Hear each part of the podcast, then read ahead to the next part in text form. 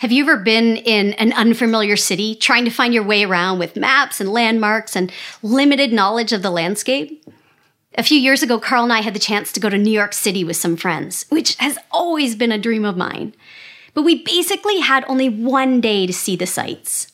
So we started early and rapid fire raced around from place to place, trying to hit all our highlights. You know, Central Park, Brooklyn Bridge, the Seinfeld Diner. It was fun. And I think it was about 8 or 9 p.m. We were exhausted after running all day, about to hop on the train back out of the city. But then we looked up and noticed that just a few blocks away was the Empire State Building, which was open for just one more hour. And like, who goes to New York City and misses the Empire State Building, right? So we, we booked it over, dashed into the lobby, bought tickets, jumped into the elevator, made our way up to the viewing platform where we looked out over that beautiful skyline, only to notice, there in the distance, the very distinct silhouette of the Empire State Building. At which point we looked down at our tickets, noticing for the first time the words, Welcome to the Chrysler Building, which is apparently a different thing. Have you ever poured your guts out to get to a destination that turned out not to be where you thought you were headed at all. That's the vibe that's starting to emerge for the Israelites by Exodus chapter 17.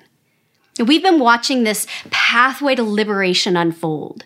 How God came and rescued them from oppression in Egypt, you know, parted the Red Sea, We've talked over the past two weeks of how God's been faithful to lead and provide, even in the desert, you know, turning bitter water sweet, bringing manna and quail for food. Now, God stays close to them, His presence visible as a pillar of cloud by day and a cloud of fire by night. You'd think the Israelites would be at peace in the center of this kind of care. But it's not quite stacking up that way in their minds. Verse 1 At the Lord's command, the whole community of Israel left the wilderness of sin and moved from place to place. Eventually, they camped at Rephidim, but there was no water there for the people to drink. So once more, the people complained against Moses. Give us water to drink, they demanded. Quiet, Moses replied. Why are you complaining against me? And why are you testing the Lord? But tormented by thirst, they continued to argue with Moses. Why did you bring us out of Egypt? Are you trying to kill us, our children, and our livestock with thirst? Tensions are high in the desert. If things are not going according to plan, although they keep moving and God appears to be leading them, they are not getting where they thought they were going. Now, where's home? Where are the vineyards, the abundance, the life getting easier? Where's the food you don't have to pick up off the dirt in the morning? Now, they expected a promised land, but they're stuck in a wilderness where there is no water again. Even Moses sounds like he's running out of patience.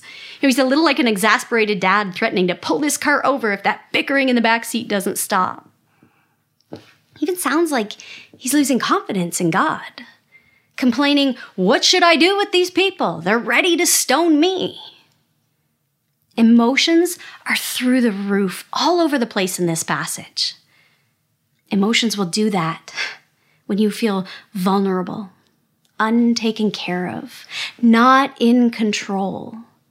When you thought you were following a plan and suddenly the bottom falls out from underneath you. In verse 7, there's a gut wrenching question that hangs in the air over all of it Is the Lord here with us or not? Ever found yourself asking that question? You know, call it Rephidim, call it a wilderness, call it grief, loneliness, call it the smoldering wreckage of a marriage that once held so much promise a parenting journey that feels out of your depth, an empty bank account, crumbling faith, a diagnosis you didn't want to hear. Have ever felt like you'd trusted God to take you somewhere into something beautiful, And if you just followed all the steps, maybe in faith even threw away your safety net, that maybe you could fly. But instead, found yourself in free fall. Where are the arms that were supposed to catch you? Is the Lord here with us or not? The thing is, here they're not wrong. This is a problem. Their assessment of the circumstances is pretty accurate. You know, humans need water, there was no water, and God had led them here. These are the facts of the case. The need was real and raw, and they weren't going to make it if left like this. The need was not irrational, but their fear was because they had forgotten already what kind of a God they were dealing with. Now, they got so focused on what was in front of their faces that they lost sight of the who who was standing by their side. This situation was not what they wanted, needed, or quite frankly had expected from a God who promised goodness. And the minute they saw that, they couldn't see anything else. You know, they, they had other choices. They could have pulled back and looked at what God had already done. There was ample evidence of his faithfulness and love. They could have leaned in and looked harder for what he might be doing now. Instead, they just slid into a posture of anger, fear, blame, despair in a heartbeat.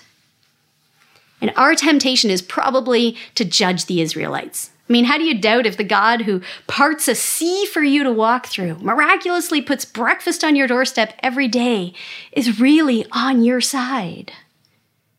But I think this is the story we sit right in the middle of all the time.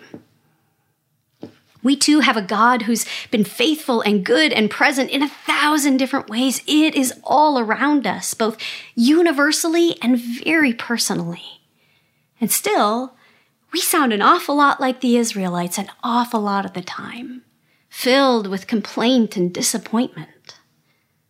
Because circumstances slide off course in our lives. Things don't go the way we want or hope or sometimes genuinely need. And whether that's internal angst or external struggles, a pandemic that will not end, relationships we don't know how to manage, big, important needs that God is not fulfilling. And I think we have a lot of trouble putting those two realities together. If God's here and God's good, isn't everything supposed to be easier than this? You know, doesn't life go up and to the right from here? Should I be stuck in such an unsatisfying relationship? Should my business be tanking? My bills so hard to pay? Should my parents be so difficult? Should I need that substance or that cut so badly?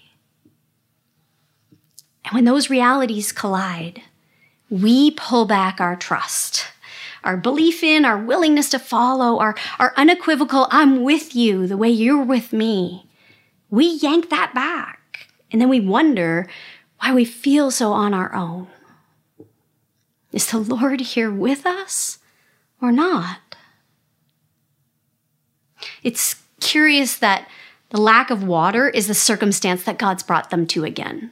Because we've actually done this one before. Right? Two chapters back, there was no good water. God told Moses to throw a stick in, and voila, bitter water became sweet. Rescue! But here they are back again with the same old problem. And I wonder what that did in their hearts and minds. I know where I'd go. Sure, two weeks ago, months ago, years ago, God gave water. But now it's gone again. Everything is unstable. Nothing can be counted on. Nobody's looking out for us. Rescue didn't hold. I wonder if the loop told them this is no different than Egypt. We're no freer now than before. But maybe God has a different kind of freedom in mind. See, they wanted changed circumstances, but God is after changed hearts. You know, God's primary concern wasn't how to get water into his people, it was how to get trust into his people, the kind of water that never runs dry. You know, the, the thing they thought they wanted, which was to solve the crappy circumstance, wasn't actually the thing they needed most. They needed to learn something so much deeper and truer about who God is and who they are in and to and through God. But they hadn't learned the rhythms of that relationship yet. You hadn't learned to hold their hands open and wait for a gift. Or even to simply ask for help. That wasn't asking. You know, trust and love were foreign concepts, even though God was right there laying them out day after day after day. But they couldn't see it yet. Maybe 400 years of abuse, oppression, and pain will do that.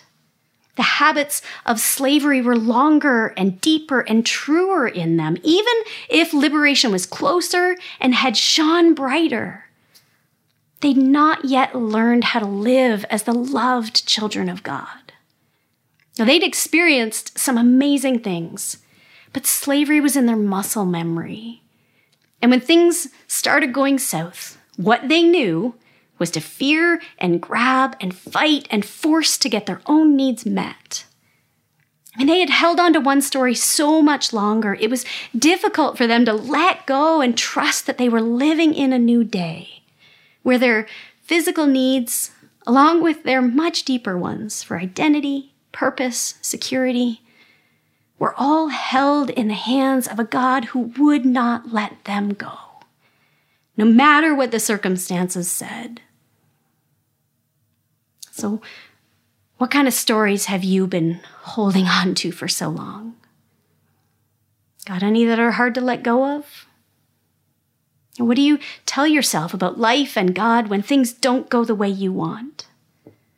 What are the broken parts of your heart try to tell you about where there's hope and where there's none? The loudest story is not always the truest story. Sometimes it's just muscle memory and it needs to get worked out of us. And God is on it. See, I think the no water loop was absolutely on purpose. I mean, for the Israelites, the lack of water is bad deja vu. They don't want to remember this feeling again of not having enough, of not being taken care of, of the bottom falling out. But I think God wants them to remember like, yes, we've been here before, and I already showed you I can do this. Believe in me again. I wonder if he didn't bring them back to the very same problem. Actually, one layer worse. There isn't even bitter water here, there's nothing but a rock. Because he too was trying to link back two chapters ago, not to pull the rug out from under them, but to say, Remember? Remember who I am? I am a water giving God, even when it looks like there's no water to be had. I'm a hope giving God, even when it looks like there's no hope to be had. He calmly tells Moses, Walk out in front of the people. Take your staff, the one you used when you struck the water of the Nile, and call some of the elders of Israel to join you. I will stand before you on the rock at Mount Sinai.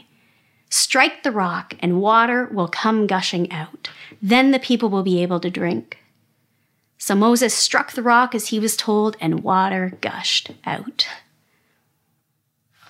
God is doing more than one callback here. He's pointing them all the way back to their release from Egypt, with that staff as the symbol of everything God could and would do to set his people free.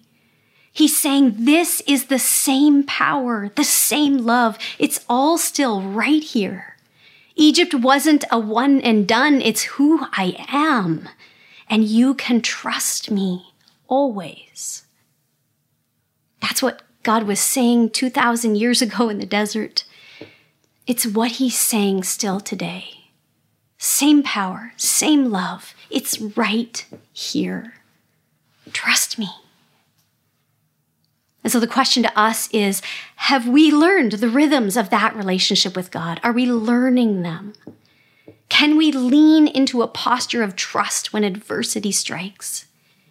Because God is not after a moment, but a movement of soul, a whole new way of being. And so, how do we lean into that instead of resist it? One, we can choose where we point our eyes. The Israelites had to choose keep looking obsessively at the details in front of their faces, or learn how to look to their God. And we get the very same choice. circumstances are always going to be the swirl that presents first. Oh, but they're temporary. They don't tell you much truth. We don't even see them clearly. We need to get good at spotting God instead. Remembering who God has been in the past, his faithfulness, his goodness. Those qualities still hold true even in the midst of this unbearable thing that you're having to bear. So, where can you still see God? Two, we can better understand the nature of trust itself.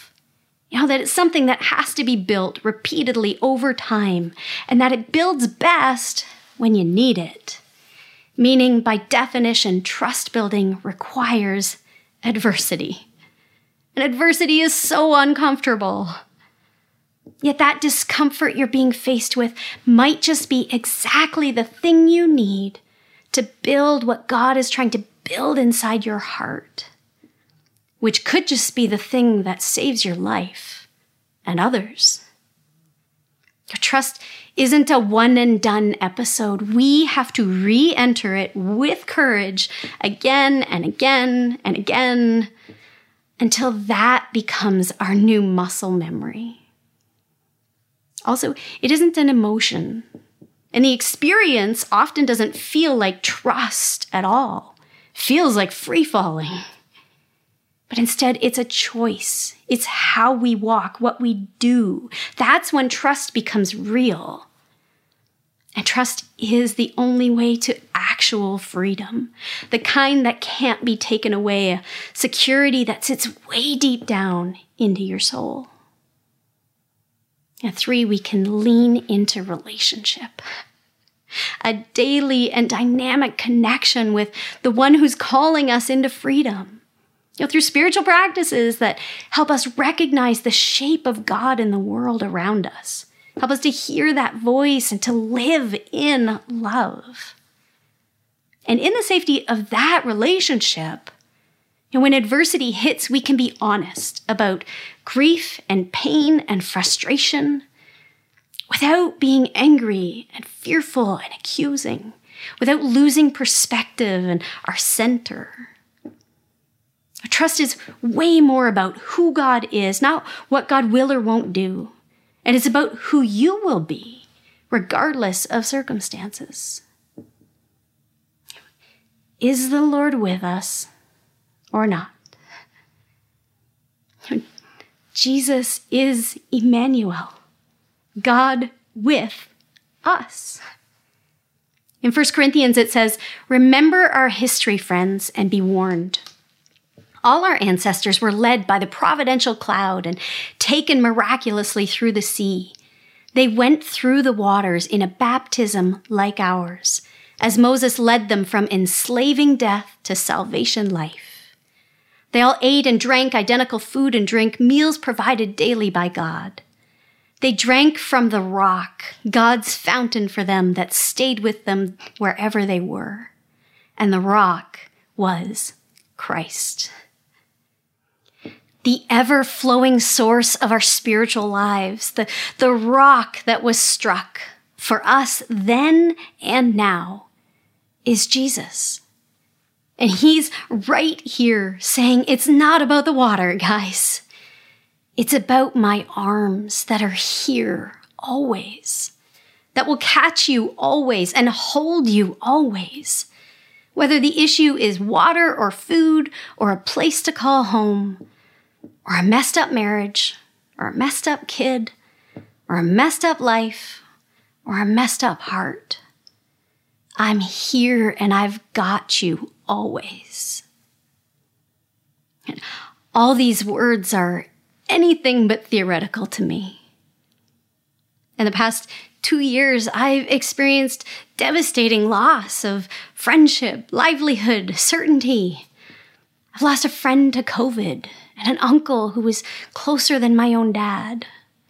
And I've watched things happen in the world and in the body of Christ that some days leave me with more questions than answers about how close God is.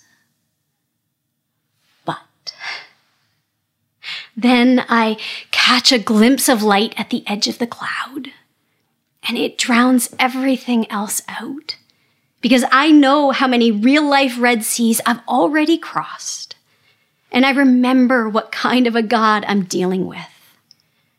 And that I can trust those arms. And we can. Now, is the Lord with us or not? Let's learn how to hear the yes. Now, I'd love to live in a land where our first instinct to adversity is to bend immediately into that posture of trust. I'm not there yet, but that's where I want to go. And I believe we can do this. We can practice this one day, one need, one storm at a time with God. And we can practice it together for and with and among each other too. And if we can learn to do that, it will spill out into the rest of the spaces of our lives and this world as well. And how beautiful would that be? So, tender God, mighty one, would you teach us what it means to be held? Would you show us the pathway to trust? Give us courage to meet you there in that space where you have always been. Would you help us to take our eyes off of our messy circumstances and to fix them on your gaze instead? Would you rewrite our muscle memory until we know your goodness so deep down in our bones that we just cannot live any other way but out of that. You are a water giving God, and we trust you. In Jesus' name, amen.